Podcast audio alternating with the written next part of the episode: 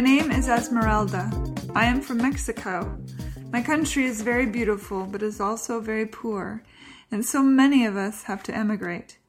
My life in my country was a beautiful life because that is where I grew up, with my parents and my siblings. We lived poorly, but we were very united. What I liked most was the food and the place where I lived, which was in the country, without having to worry about how to pay rent, how to pay electricity, or how to pay for water. So many times it is very sad not to have a job and a little bit of food. I miss the people. I miss the food. I miss the natural beauty of the ranch where I grew up, and my parents and brothers and sisters. I have the hope to go back and be with them so that I can enjoy the nature and the food and the water and many more things. My life in the U.S. has been very difficult since I arrived. It has been very sad. I was alone with nothing and with no one. It was very difficult because my dream was something totally different than what I thought. I thought when I arrived that everything would be easier, but it was not. I suffered a lot. I didn't have the liberty to be where I want, but after all my suffering, I have my family now. I have my husband. I have my life. I have my son. And I thought before that I could not move forward, but now things are changing.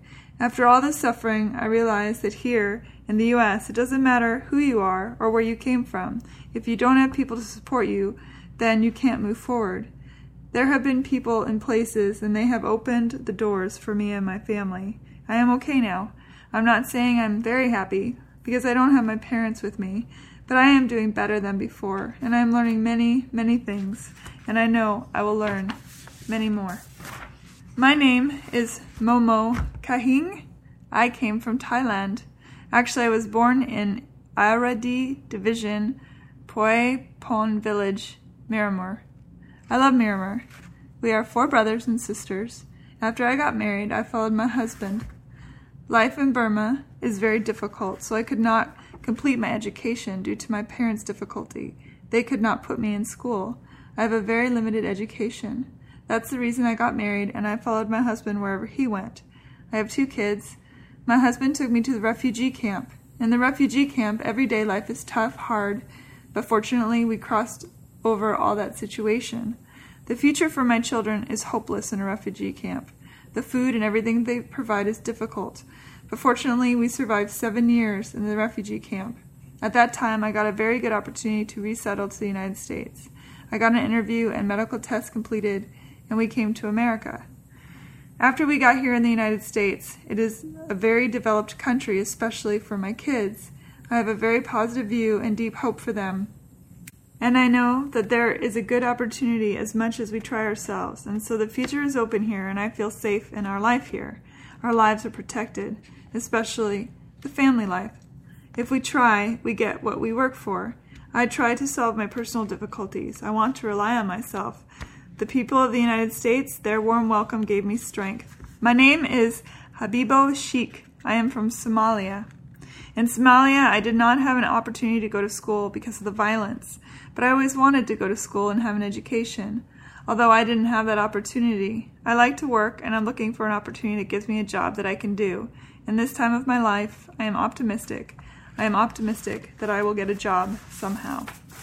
My name is Berka Bahadur Golan.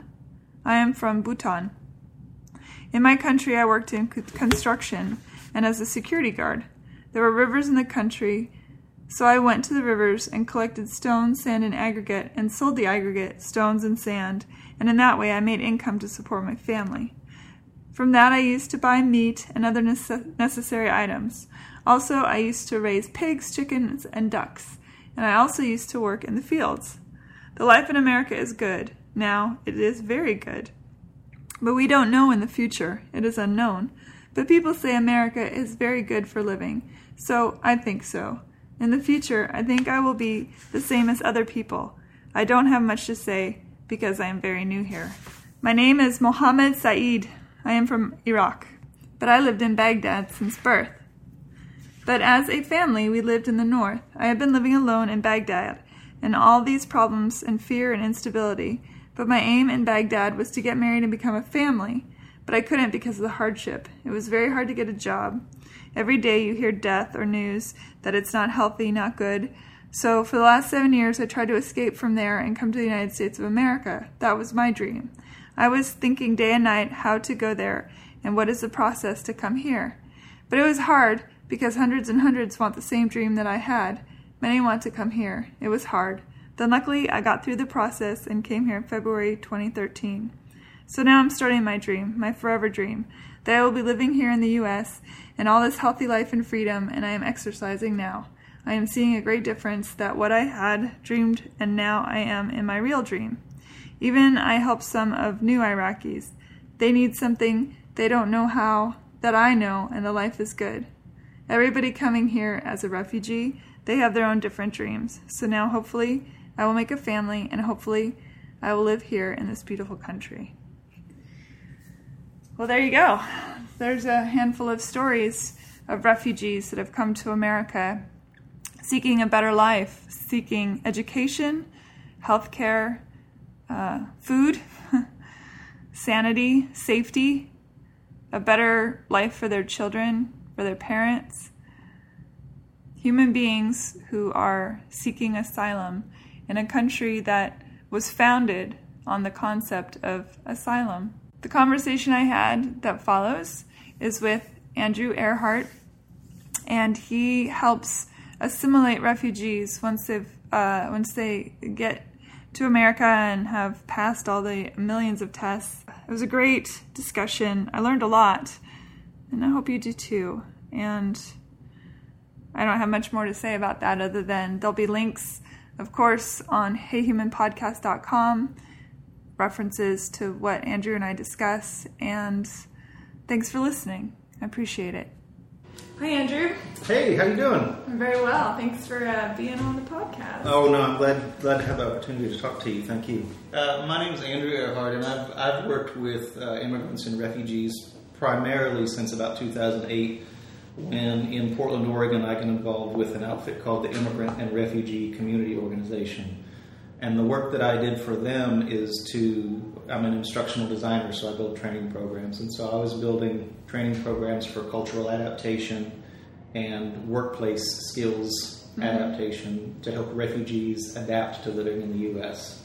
So, building programs on how do you interact with the police, how do you interact with your children's teachers, how do you interact with the medical system, the banking systems, things like that and then for workforce, uh, how do you communicate your skills? What are some cultural norms around interviews? How do you fill out job applications? A sure. lot of a lot of kind of rubber hits the road sort of stuff. So yeah. that's the work that I've done. I worked from them for them from 2008 until 2000 end of 2015, and then more recently I've been here in uh, Nashville, Tennessee. I've done a little bit of work with some of the communities here. There's a big Zomi community here what in Nashville. Zomi? The Zomi are one of the minority ethnic groups of Burma or Myanmar, and okay. those words are, are somewhat controversial themselves. You know, who likes to use uh, which term?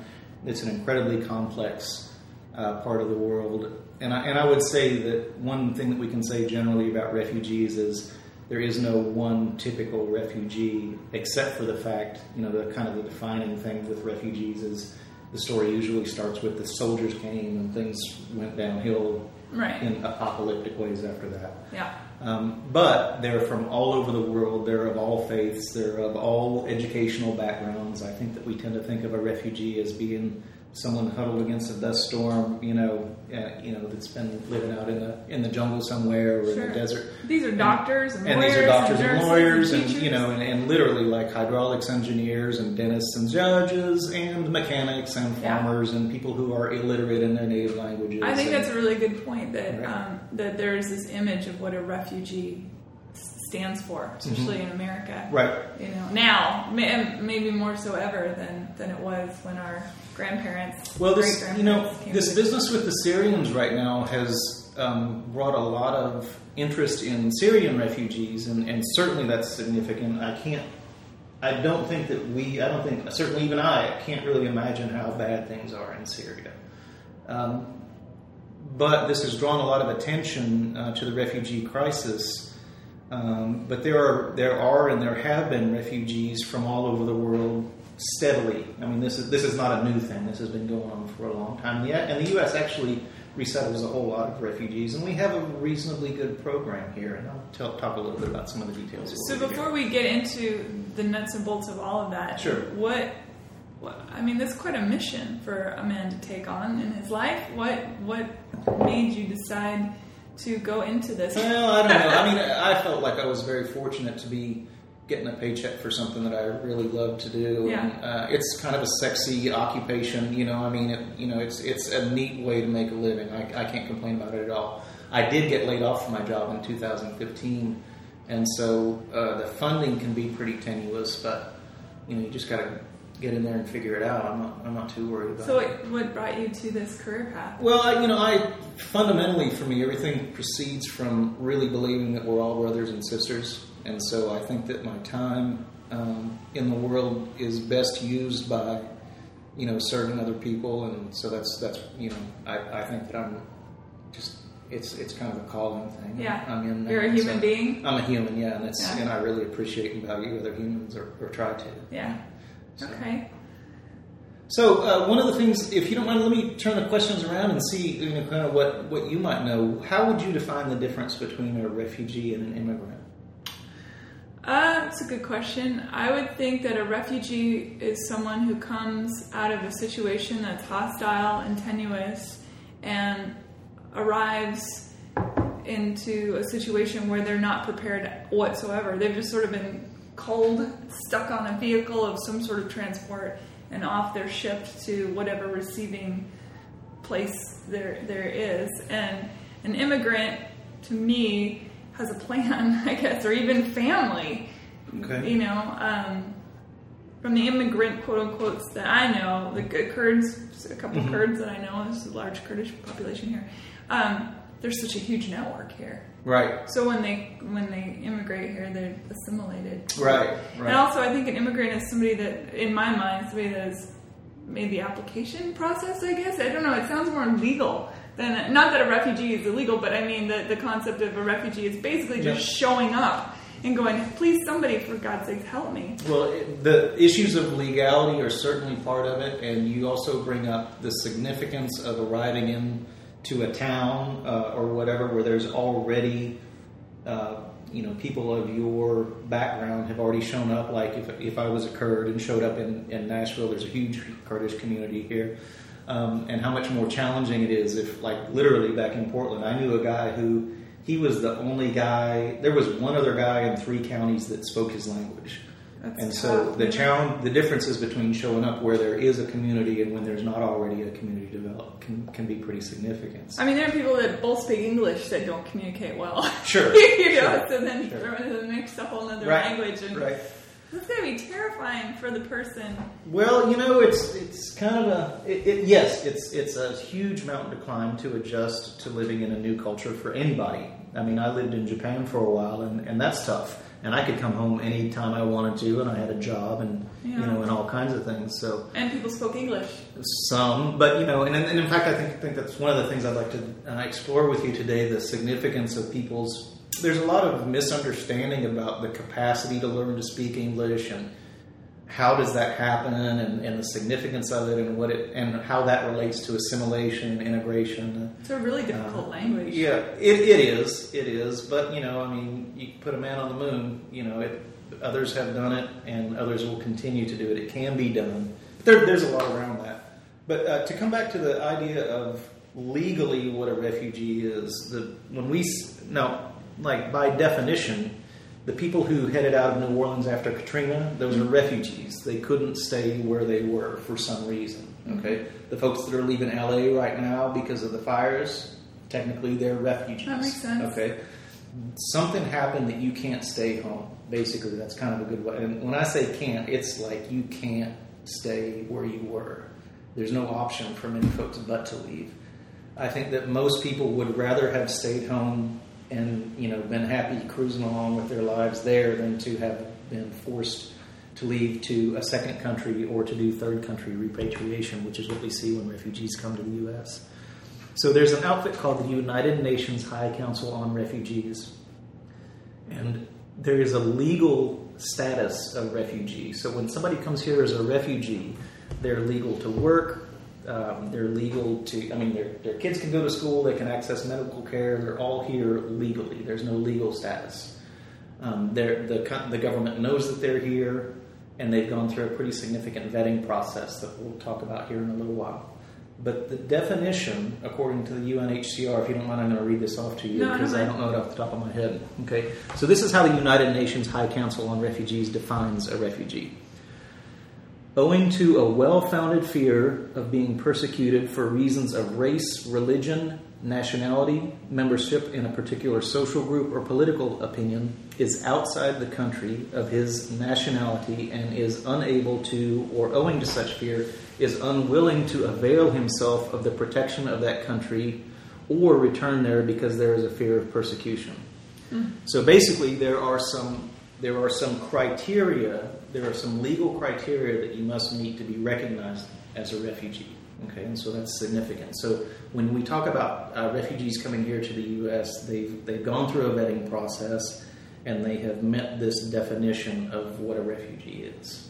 Okay, so any questions about that? No, That seem pretty that makes sense. Okay. So, uh, and again, this will be the, the second and only thing that I'll just straight up read to you, if you don't mind. There was an excellent short publication that was put together by the folks in Greensboro, uh, the Center for New North Carolinians of Refugee Fact Checkers. And I think it's worth going through this to kind of uh, flesh out what is that vetting process. Yeah, I think that's great. Do you mind me reading I don't. In fact, I mean, I think that's important because, in general, in America, I'm not going to speak for Mm-hmm. other countries. I don't know how they feel about refugees, but just from the things I've read Mm-hmm. online and news and and social medias and stuff, people are pretty ignorant about it, and they're just concerned that basically they're just piling up terrorists and shipping them into America. You know, that's the rhetoric, which is Mm-hmm. insane. Well, you know, we have our situation is distinct from what's happening in Europe, and that just physically, geologically, you can't just have thousands and thousands of people walking into the U.S. in the way that, that Europe is seen.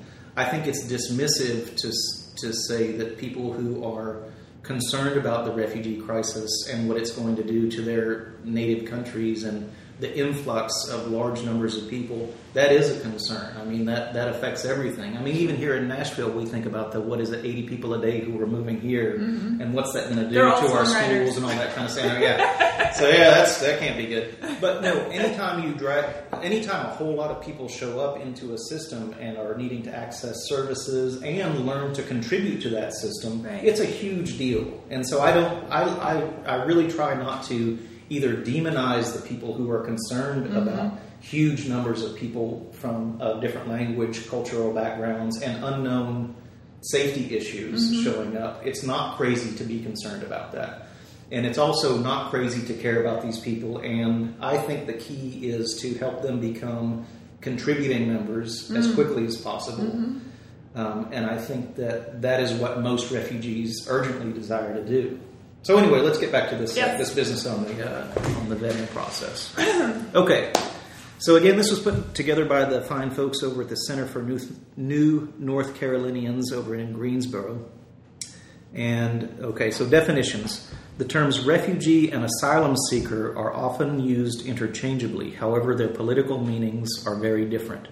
Now, we just covered Yeah. the definition of refugee. Right. Okay, so the owing to a well-founded fear of, person, of being persecuted and so on and so forth. An asylum seeker is someone who says he or she is a refugee, but whose claim has not yet been definitively evaluated. Okay, so again, this implication that a refugee, uh, the legal status of a refugee is somebody who's been vetted, their, their case has been reviewed. An asylum seeker is somebody who's shown up and says that they are a refugee. And by definition, they are a refugee, but not by legal definition. The thing that They're comes yet to mind when I hear that is Olympians all the time. it seems like in the 80s, people were asylum seekers who were, you know, gymnasts and. You know what I mean? That's the, Ah, the right, thing that right, comes to right, mind. right, It's- it's- right. Yeah, yeah. right. The, the Russians who wanted to defect into dancers, the. Okay, right, yeah. right. I remember about that. I Yeah. remember about that. That's what comes okay. to mind for me. All right. And, and you'll, if you'll notice when you're watching the news about refugee issues now, you'll hear, especially in reference to what's going on in Europe, asylum seeker, asylum seeker, asylum seeker. Okay, and again, you're talking about hundreds of thousands of people who have suddenly showed up into the system. Sure. Okay. until they have been vetted, they are asylum seekers, Okay. and that's and so I think it's good to, to know the difference between a refugee and asylum seekers. So once they've gone through the vetting process, then, Then they can they can be granted the legal status of a refugee, refugee and Okay. all that comes with and, that. and all that comes with that, right? Okay, so moving on then, when large masses of refugees flee a country at the same time, there is not the capacity to conduct individual asylum interviews for everyone. This can result in large groups being declared prima facie refugees, and I may have mispronounced that. It's F A C I E. Because Fascia, of okay, prima know. facie. I don't know. Thank you, thank you, thank you, thank you. My Latin is rough from Yeah. childhood. well, mine is apparently rougher. So, because of its geographic location, the U.S. will never experience large numbers of prima facie refugees arriving from Syria. And I will note that this document was put together Of mostly course. in reference Yeah. to what's going on with the Syrian refugee crisis. Okay, so general considerations. Systems evaluate the claims of asylum seekers to assess whether or not the individual or family unit actually qualifies for international protection under the refugee designation. To qualify for refugee status, the individual cannot have been engaged in any fighting or terrorist activities. Mm. Okay, now resettlement to the United States. Obtaining refugee or prima facie It doesn't. We'll look it up later. refugee status does not make an individual eligible for resettlement to the U.S. Okay, so even if in, in the border country where they've gone to, Yeah. just having been recognized as a refugee does not yet enable them to come to the U.S. yeah, it's only the first. Of, That's the first step, right? That's the first hurdle. Medical and security checks must be completed before a refugee will be considered for resettlement There are a lot US. of diseases happening in other countries that we've Sure. got under Sure. control here. Right. Well, here in Nashville, recently there was a lawmaker who was um, he was making a pushback against refugees being resettled here on uh, tuberculosis.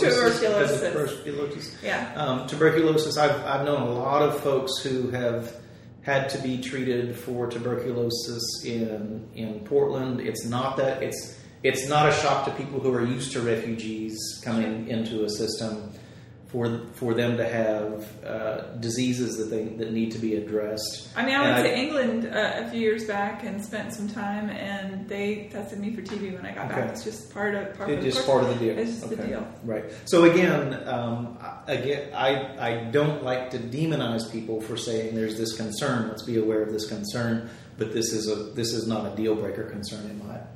Right, but it makes sense that the gatekeepers would Right. make sure that you're not, Right. you know, don't have Ebola or Sure, something, sure, or some, you know, the plague or whatever. Yeah, we're trying to cut down on plague. Yeah, Uh, it comes know. up every now and again. Sure. The United States had a bubonic plague outbreak a little while ago. Did we? Yeah, I can't remember which state. I have a very dear friend in the CDC, very high ranking in the Okay. CDC, and she kind of, she and I have these intense talks that are, yeah. She's like, if you knew what I knew, you, you never leave your house. anyway, go on. Okay, so uh, again, back to the document. Security measures in place.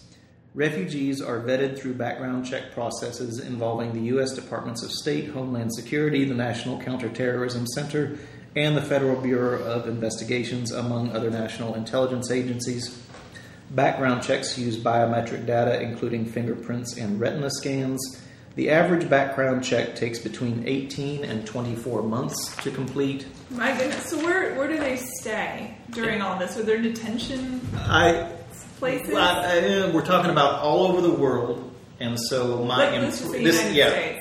I, this would be prior to coming to the United Oh, States. Somebody okay. wouldn't arrive here without having gone through this process. So, so I'm a I'm somebody that's fleeing my country. Right. There's chaos reigning Right. supreme, and I reach out to America and say, "Hey, would Okay. you take me in?" Right. Right, and then the two year process begins of where I'm being vetted by Yes. America's. So let's say you're in. Somalia, you leave Somalia.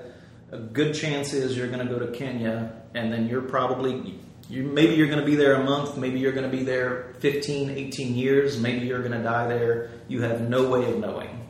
Okay, but that's where you'll have to go through the vetting process. But it's so we have people there. Or are, we, Uh, are they skyping? yes, Are they yes. I, I don't know the details Okay, of, all right, how okay. that goes down, to be Okay, honest with you. all right. But the vetting process takes place Outside outside, of the country US, that- yeah, got so, it. And, and this is for Syrians or folks out of Bhutan or folks out of Iraq or Sure. you know, folks out of anywhere. This is a process that they all go through before coming here.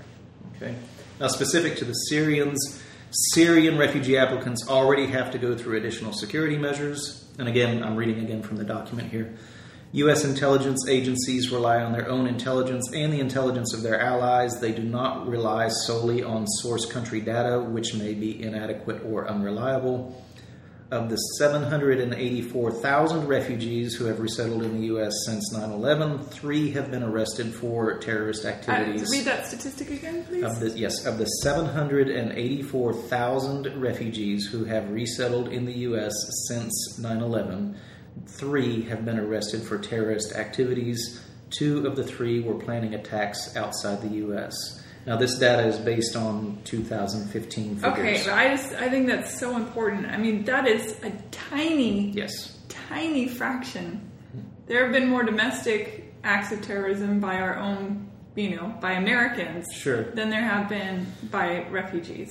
Yes. I just think that's a really important thing. I, I do. T- I do too. That that's a, well. You know, you can always bend statistics around and whatnot, but those those are some pretty significant numbers. Yeah. Two or three. Yeah. If there's any doubt, and again from the document, if there's any doubt that an individual poses a security concern, he or she will not be selected for resettlement and are removed from further refugee processing. Now, that's all from the document.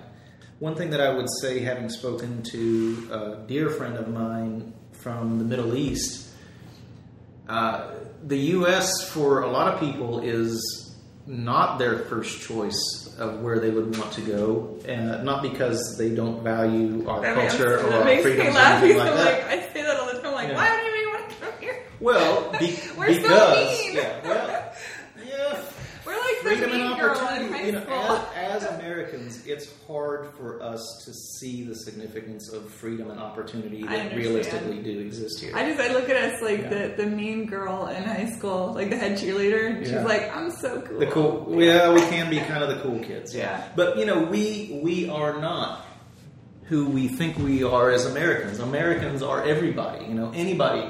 That's You the thing. This is our a multicultural country, and so yeah. So, but uh, but this fellow was telling me that from his community, it's well known that it's a one or two year process just to get vetted to come to the United States. So that's a big challenge. So you know you're just going to be stuck somewhere until you go through that whole process, and then maybe you don't get approved for, for any one of a number of reasons. Do you have statistics on How many are comparatively approved? versus non-approved? No, I don't. But if you like, I'll follow up Yeah, on that. yeah. And then, um, I can Google it. okay. And then another reason why it's more attractive to go to some other countries is there are more robust support systems. Like maybe you get to go to a country where your kids are going to get to go to college for free, or there's free medical care, or the cost of living is significantly lower. The U.S. is a tough place to come to because it's it's a real, it's a real sink or swim outfit. Uh, refugees will get about six months of support upon having arrived, which is basically food stamps and and some health care. They're uh, they are they get like a month or two of rent covered, and then they're on their own. And so you're talking about for a lot of folks, even some are fortunate to show up with language skills, many are not, and so many are just scrambling to get that first job and to again and again and again. Um, refugees talk to me about their desire to become contributing members of the culture that they're living in. And that's one of the things that they feel as adults, one of the greatest losses that they experience is that in their country, they were a person of significance, they knew how to do things, they knew how to contribute. And to have been in limbo for a month or five years or 20 years. What that would do to a man, a woman, what that would do to anybody. Just Yeah. to be just to be you know on the sidelines of your life with no control Sure. over that next step. What i mean i've been out of work for about a year now. I've been very fortunate to have a big fat savings account um, and to have been able to do some kind of piecemeal work here and there but it's been horribly mentally disrupting to me to be disconnected from the work that i do that's a contribute contribution Sure. to the world that I live in, and you know, and and I eat in, you know, I eat every day and sleep inside, so my situation is pretty easy. Right. So uh, I, I, you know, my heart just really goes out to folks, and, and you're talking about, you know, in the refugee camps, you know, your kids let's say your kids don't go to school for four or five years. What happens to them when they then get to another country? What happens? You know, you you miss a generation of education. Your whole culture just just hit the bricks. Okay, that's one of the things that's happening with the Syrians. So does the Red significant. Cross go in and, and give edu- do they help with that sort of thing? Or? There, there is a de- you know there are degrees of support, but you know uh, there's Is it a police state once inside a refugee camp? I mean, you are know, they protected? What's I, the I'm very fortunate to. Uh, in November, I'm going to be visiting Burma and visiting some of the refugee camps that are on the Thai-Burma border, and we'll have a little bit better of a sense of that. Um, I would encourage anybody to just uh, do some YouTube videos on refugee camps and get a sense of what's really going on there. That's the other end of the tunnel from what I'm familiar with now. What I see is people emerging from this tunnel of having been in limbo and now trying to adapt to what it's like in the States. do they But- provide psychological services too? You know, again, be, we're, we're talking about I mean, here. places. Oh, yes. they get here. There, I think that that will vary depending on the services systems that are set up wherever you land. I know that in Portland there was some uh, psychological support available, but then you know, I mean, think about the challenge of how do you A language. the cha- yeah, exactly. How do you provide uh, really good psychological support, an English speaker to an English speaker? Now, how are you going to do that to a Karen speaker? I mean, when there's nobody in town who speaks the language, how the challenges of providing that are are uh, are not insignificant. And uh, you know, I think if anything, what I've learned from from just from spending time around refugees is that just I'm just amazed by how often they just show up with their game face and they're you know they're just ready to try to to make things work. I see so little of the trauma, you know, that I know they've experienced. So they're really remarkable bunch of people. So Yeah. mm. Wow. So explain. So now I'm here. I've made it through Okay. the vetting process. Okay. Do I get introduced to somebody like you? Do I? Do I? How long till I meet you? Okay, well, I can tell you about the system that I was involved with in Portland. Okay. Okay, and uh, it varies from city to city and place to place. I, I know. And not every ci- not every state has. No, there are about a dozen cities in the U.S. that are. Um, I've heard them referred to as asylum cities. I think in in uh, on the radio recently, but basically Nashville is one of them. Nashville, I call them refugee cities because that's kind of the world that I work in. Uh, Nashville is a refugee city. St. Paul, uh, Minneapolis is a refugee city. Houston, New York, um, Los Angeles, Portland, Seattle. So there are a number of cities that were designated. I think back in the 70s is when most of the systems were set up um, that provide services for refugees on arrival. Now, as a refugee, if you show up as a refugee, you can go wherever the hell you want to go, okay, because you're here legally. Most likely, you're going to go someplace that you have family or friends. Makes sense. That's a huge benefit if you can. And most likely, you're going to go to a city that has some sort of refugee services set up.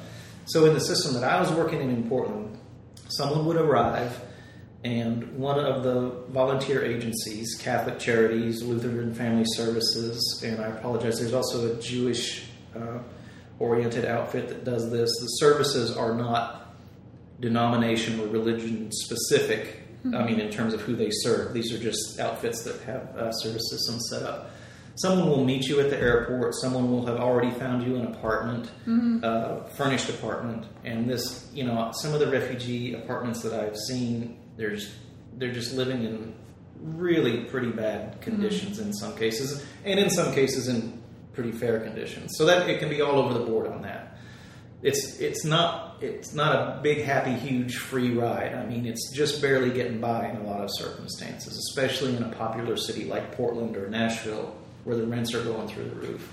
You can imagine what challenges that puts on uh, placing refugees into housing.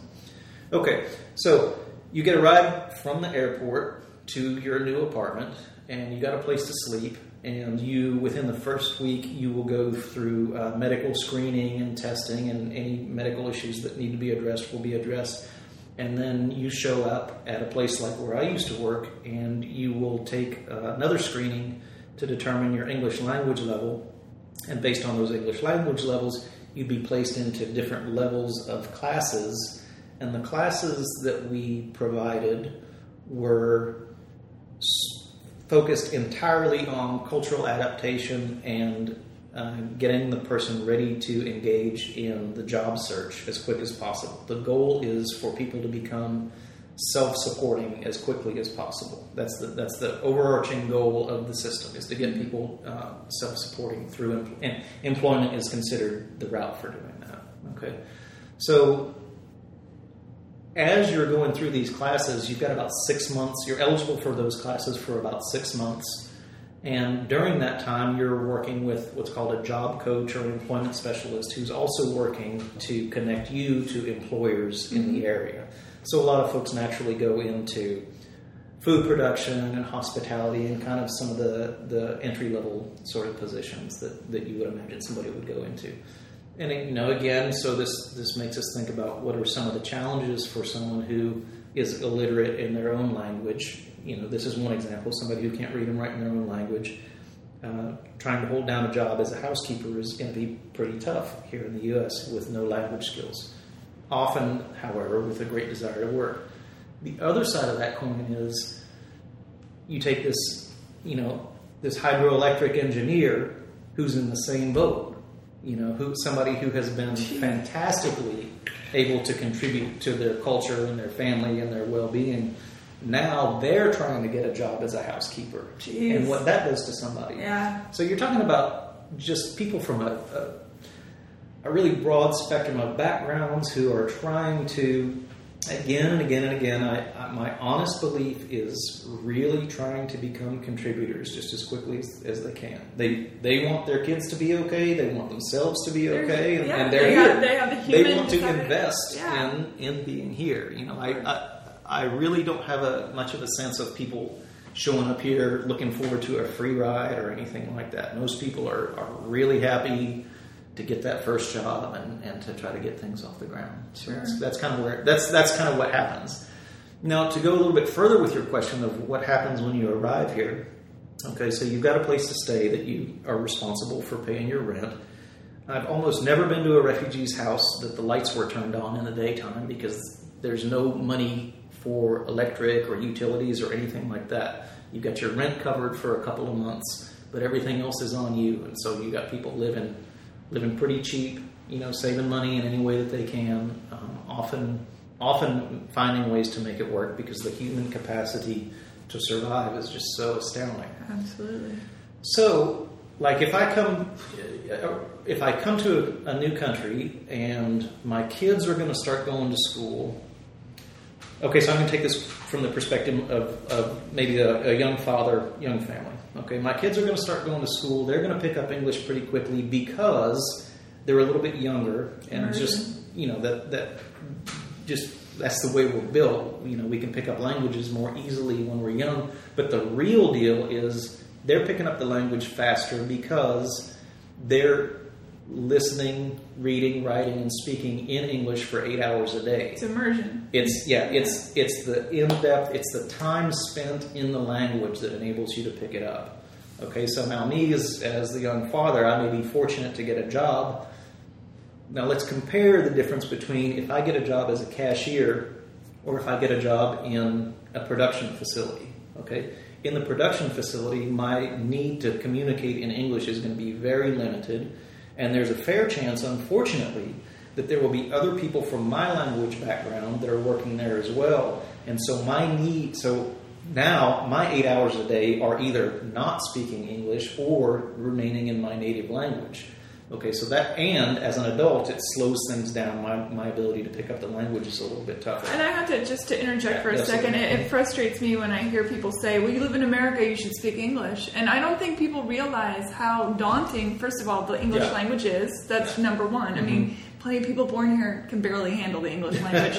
Right. And two, the comfort and safety zone of being with people that speak your language. I Right. mean, it would be like if you took an American and threw Right. them on, you know, the planet Zolark, and suddenly they're not speaking Zolarkian. They Mm-hmm. Don't know how to speak that. How lonely would that Right, be? right. And to not understand that, you, Well, you know, the, one of the things that comes up with, with language skills as Americans, most of us learned the one language that we know as very young people, and we don't really have a sense of what it takes to learn to speak a language. Okay?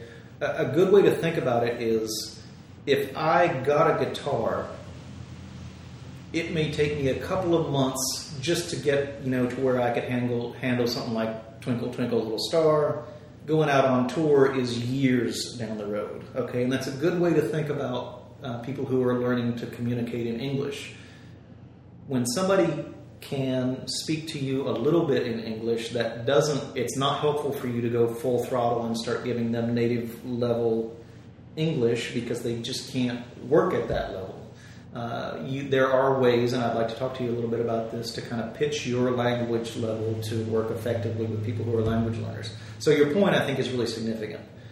Many people who are here whose English isn't perfect, it's easy to underestimate that it took them years, perhaps, to get as far as they are, and they're working on it really hard.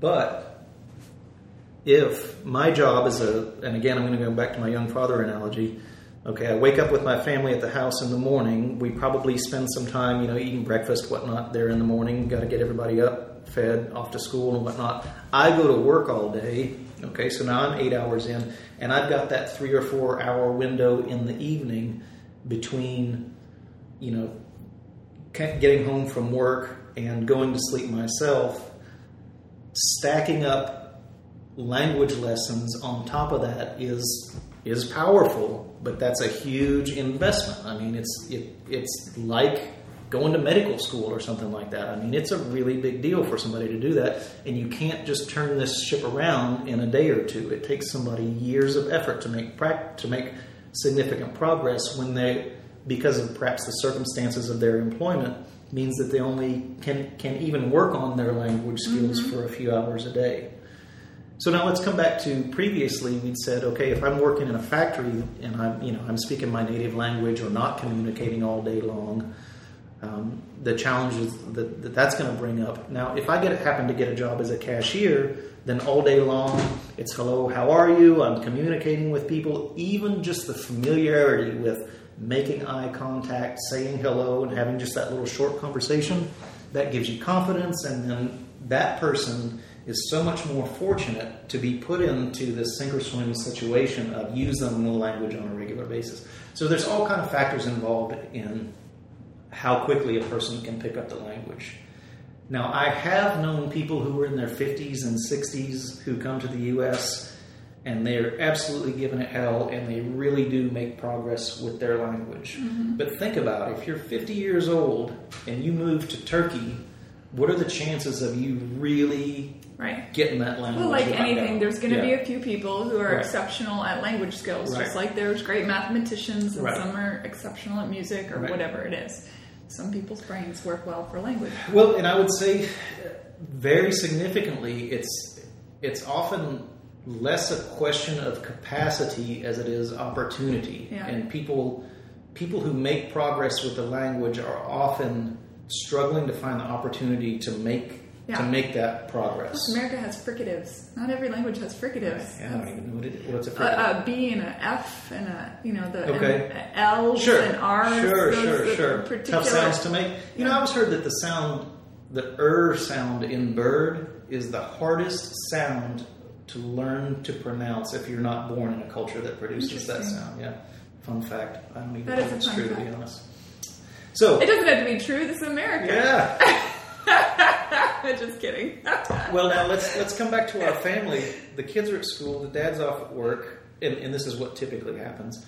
The woman is often at home taking care of the house, and uh, the social isolation experienced by women can be really significant, mm-hmm. especially perhaps because of maybe your religious background puts further constraints on who the, you're culturally familiar with communicating with. Or you and might not even be allowed to speak to men that you don't know. Right, right, right. Without some other man right. you do know present. Right. There's a lot of rules around that. that there are a lot of rules around that, and it's it's dismissive of a culture to say that that's right or wrong. You know, there sure. uh, it's, it's, just the way it is. Absolutely, know? it's just the way it is. It's like if I went to France, I wouldn't insist that my wife went topless at the beach. Okay. I mean, it's just unreasonable point. to do that. you know? Right. Okay, so people are where they are. Yeah. Okay, so now what's going to happen is my kids are going to pick up the language pretty quickly. I may, over the next few years, pick up the language to some degree.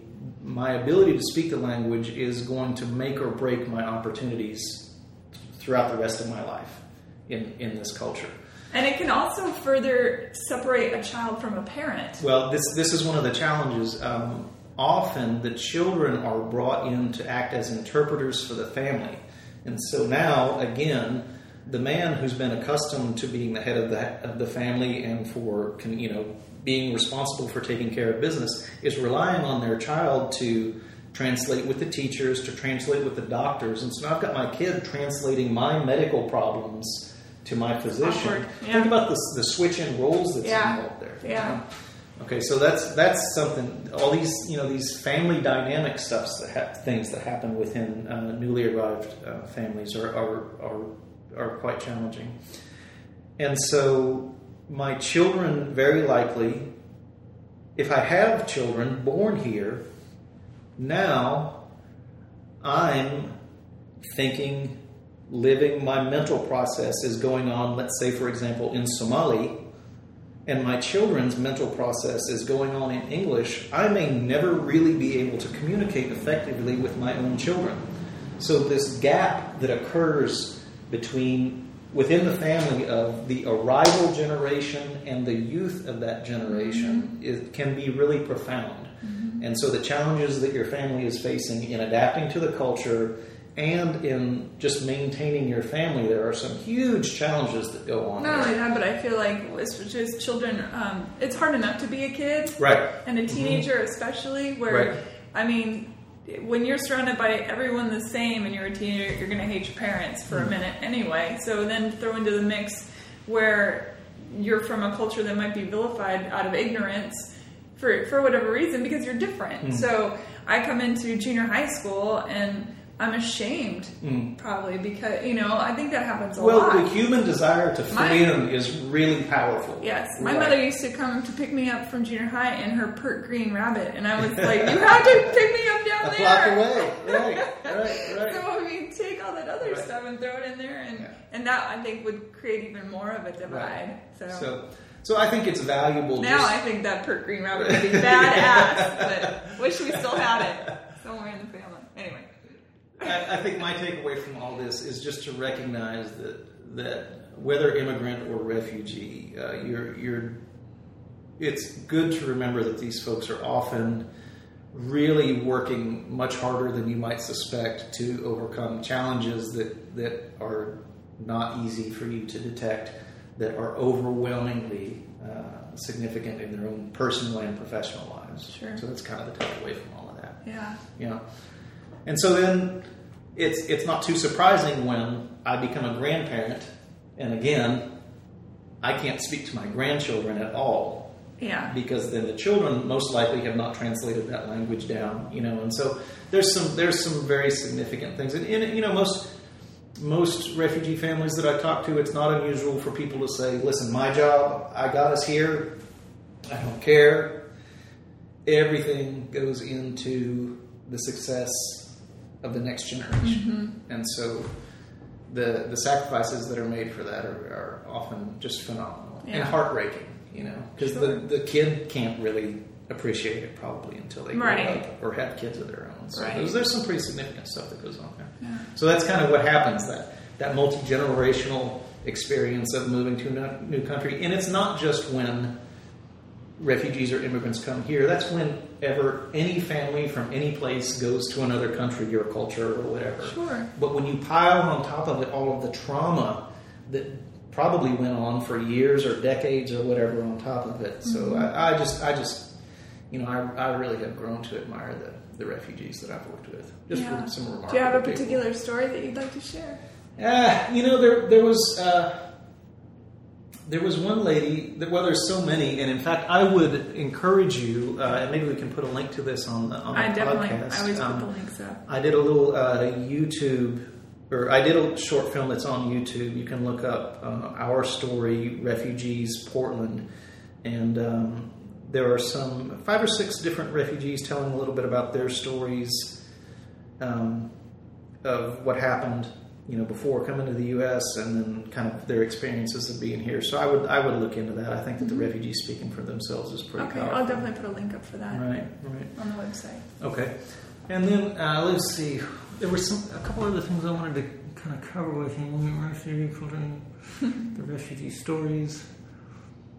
Okay, so having said all that, um, how are we doing on time? Got about another 15 minutes. Okay, well then let's let's go from some of this background information into some kind of practical things that you or I could do to because again I think that the capacity to communicate in English is a real deal breaker for a lot of folks. It's going to either open or close doors throughout their lives here.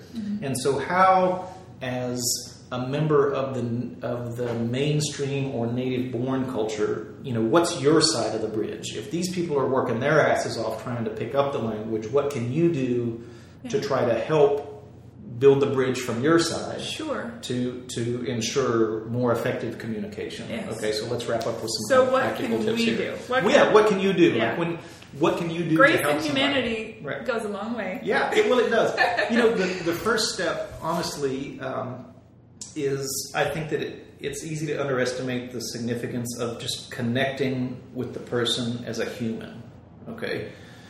If I go to the store and I'm looking for something, I'm a lot better served to just start out with hello, how are you, than to just dive right into where's the bacon. Okay? Just making that human connection with somebody with a smile and a hello is a really big deal. Mm-hmm. Okay? Trying to communicate as a as a language learner is pretty intimidating for a lot of folks. Now some people are just fearless and they'll go for it. But most people, you can do a whole lot for them just by giving these kind of social cues that I'm not going to beat you up for making a mistake. Okay, so I always say start out with a smile. Everybody gets what a smile is, and a hello. That's a really big deal.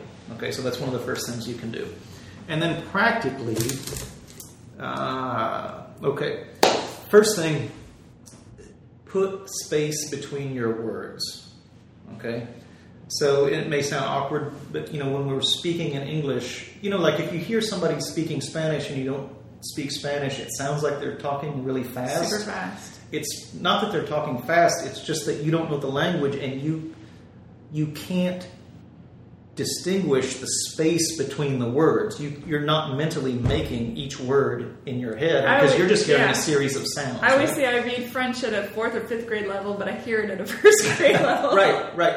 That's the, yeah. That's that's a great way to think about it. That's a great way to think about it. When you're reading something, you can tell one word from the next because physically there's a space mm-hmm. between the words. Now, when when native speakers are communicating with each other, we often omit that space. Okay, so one of the best things that you can do is to put space between your words. Okay, so now I'm going to say this normally. Okay, what are you going to do after work? Okay, now compare that with what are you going to do after work?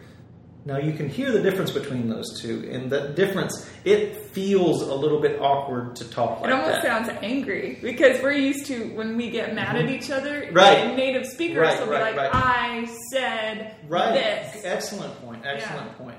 But what you're Tonality doing is a lot. I think. putting space between your Yeah. words. And again, it's tough to teach yourself to do that, but that really helps the other person.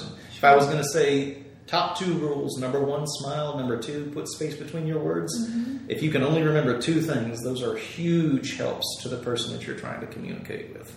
Okay? So let me practice it on you. Okay? I'm going to say something naturally as I would naturally say it to you. You say it back to me with space between the words. Okay. Okay. What time do you want to meet?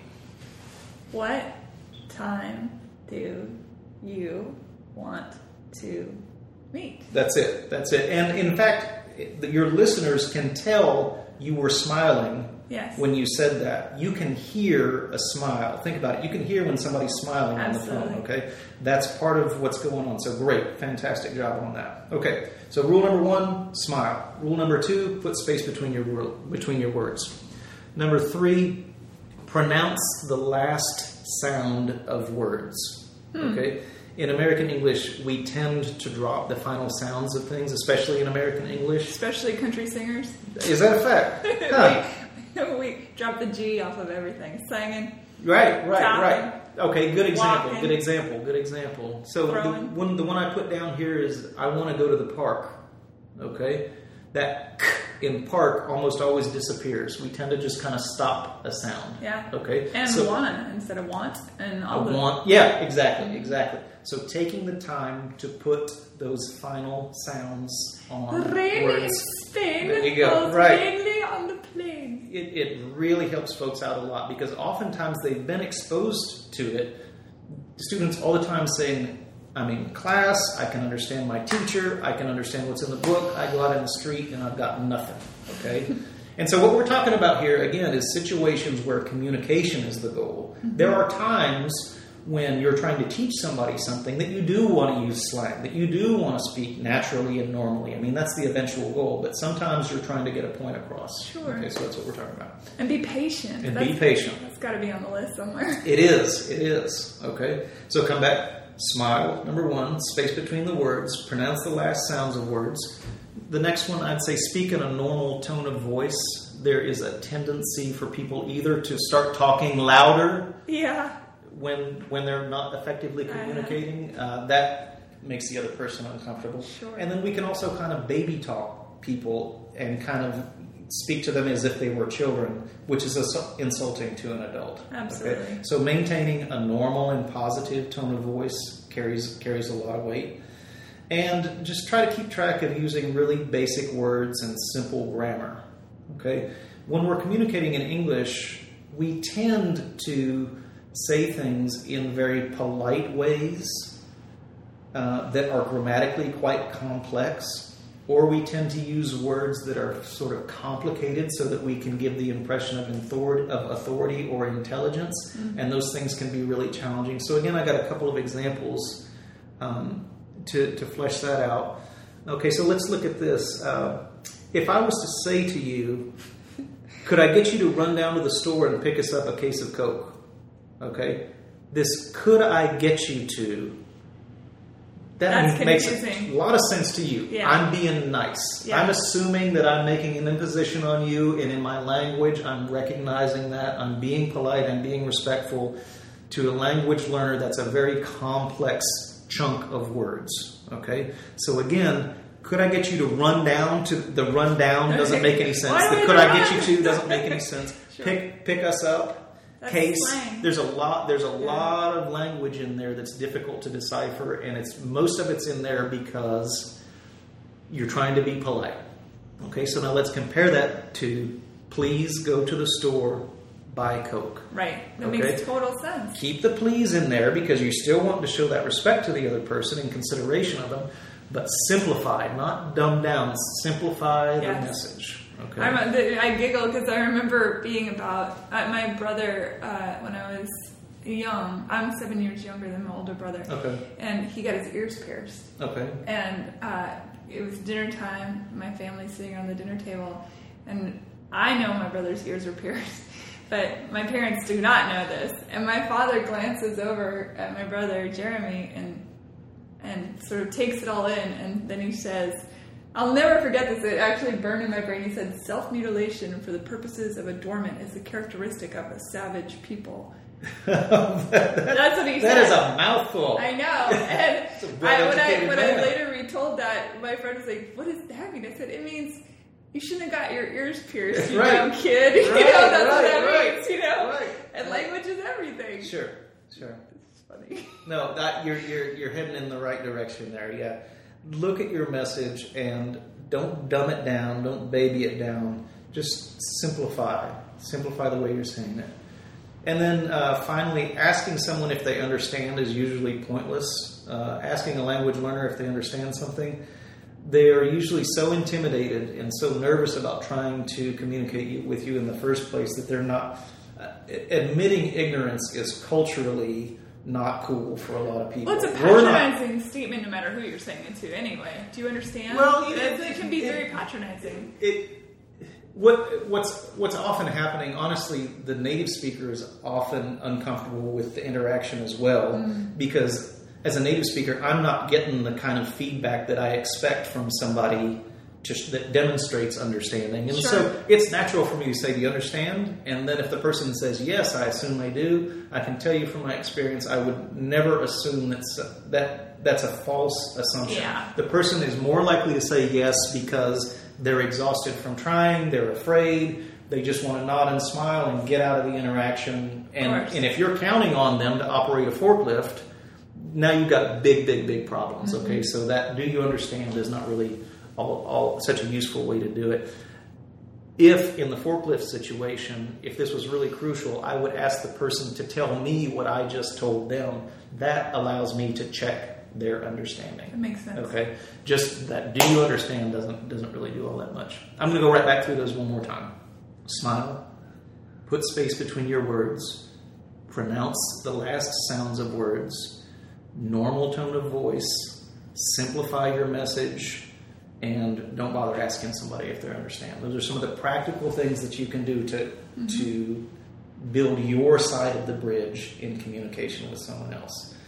I do feel like it's valuable for us to all share a, a native language here in the states. I do think that learning to speak English is, you know, we need that common ground. It's just it's not practically feasible. I think for us to all learn to speak Turkish and Italian and Somali and you know and So- all of the languages that are present. And here. I understand that. When I was saying that I get frustrated by people that say, well, you should speak English. And I get that. It makes Yeah. sense logistically. All I'm saying is people should have patience. That's right, and you should be part of helping them Yeah, learn to speak English. Absolutely. right? If you're getting frustrated by your neighborhood banker guy Mm-hmm. because he doesn't understand you asking him to take your stuff to the car, take five minutes and say, car, you know, bag, Mm-hmm. Right. walk, or whatever it is. Right. I mean, we're all in this together. just be aware of that they need to learn to speak English. I don't really disagree with that, but realize grandma and grandpa, you can't leave them in Somalia when everybody came here. They are not going to learn to speak English because of their age, Yeah. more than likely. Those that are physically capable of learning the language, it's not an overnight success story. It Yeah. can take years to get really Yeah. comfortable. So be part. If you're going to insist that people learn to speak the language, I think that it's reasonable that we become a part of that process to make that as easy as possible. There are things that you can do to make that easier or harder for people. is what I'm Sure. We have a lot of people that are not native English speakers here in Nashville. For whatever reason, there seems, I mean, I come from Seattle where, of course, there's tons of people that Sure. are not necessarily English speakers. Um, but I find it, it's always a nice bonding moment when I meet somebody and I say, Tell me how to say this in your language. Okay. Do you know what I mean? Right. Because then suddenly I don't know something, Right. they don't know something. Right. And we're, and I find that a nice moment. Right.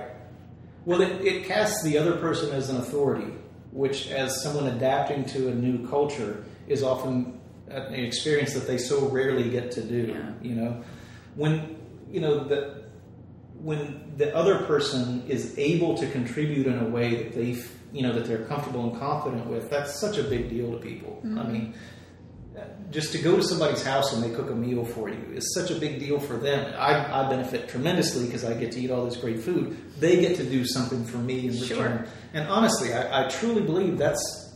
I, I really, really believe that most folks want to become contributors. They are big time believers in the American dream in ways that, as native born Americans, we can. We really can't appreciate what a big deal it is. Um, I I don't think it's crazy to be concerned about. We see terrorism a lot in the world today. There's a lot of horrible things that are going down right now. I don't think it's crazy to be concerned about that. But I think that when I think about refugees in the U.S., broadly speaking, I'm certainly not intimidated. I'm gen- my general impression is these are people who want to contribute, who want to be part of making America just a, a great place to live. You know, they want their kids to be okay, they mm-hmm. want their families to be okay, they want to contribute, they want to give back, and they're doing most, you know, nine times out of ten, they're knocking themselves out trying to make that happen. I saw a video the other day. Um, uh, it was a room full of people from all over. That they, they, the video was filmed in Europe, I'm assuming, um, and the panelists individually interviewed each person and said, "Is there any particular um, uh, what's the word? Uh, ah, ethnicity, whatever that you don't like. Okay. Just across the board, whatever. And so somebody would say, "Oh yeah, I don't like the Turks, or Okay. I don't like the Germans, or I don't like the whatever." So we went down through the line asking these people, and then they gave them all a DNA test. Spit in the tube, tube goes off. They reconvened, and then in front of everyone, they came forward Okay. and the results were given and they had to read them aloud of what their backgrounds were and inevitably of course There was some of that some the of the thing Yeah. that they hated Right. about whatever the, the re, you know and, and the reason that they hated whatever race or whatever um, they were Right. in some percentage Right. and one of the women interviewed and it turned out that two people in the audience were cousins Wow. I didn't even know it and they were from opposite side uh, one was a um, uh, I think one was maybe Syrian and the other one was uh, Israeli Okay. yeah, and Wow. they were to like second cousins Sure, or something okay. like that, and uh, which was a really profound moment for them. Sure. And anyway, the woman said every human being should take this test. Hmm. And I thought I was like, man, wouldn't that be something? Yeah. Because suddenly these walls, these that we build in our minds Right. about why we're better than or less Right. than, Mhm. would be have to sort of really. That I put mean, some cracks in those walls. it really Yeah. would Yeah. because suddenly these people that I don't like by virtue of no reason other Right. than I don't like them, Right. maybe I am now. Right. Because truly we are. Mhm. And that that's the thing that frustrates me the most about humanity. And my father will always say, you know, it's always been this way. It's just now we know about it because mass media and all this sort of stuff. And I get that. You know, human beings are always trying to figure out a way to feel better about themselves. And the best way to do that is to feel worse about someone, you know, to make somebody else the bad guy. Climb up on somebody else's shoulders for a better view. Yeah. So, but I just, this, it really touched me to watch that video and to think, yeah, man, if we all just spit in a jar and send it off to the lab, we'd realize everything would be that right, yeah. we're all the same. Right. With just some quirky differences here and there. Anyway, thank you so much for Oh, being a part of absolutely. this. I Absolutely. really appreciate it. Um, uh, I'm gonna put links and things up on the website, so please send send me a, an email with some things you'd maybe like people to see. I absolutely will do that. yeah. Yeah. Is there any particular website you can recommend if somebody wants to know more? You know, I think if some if somebody wants to know more, avail yourself of an opportunity to say hello to somebody that you Good. might not say hello to otherwise, and, and just start opening those doors. That's Okay. that's the most powerful piece of, of this whole puzzle. Awesome. All right, thanks Thank a lot you. for coming over. Hey.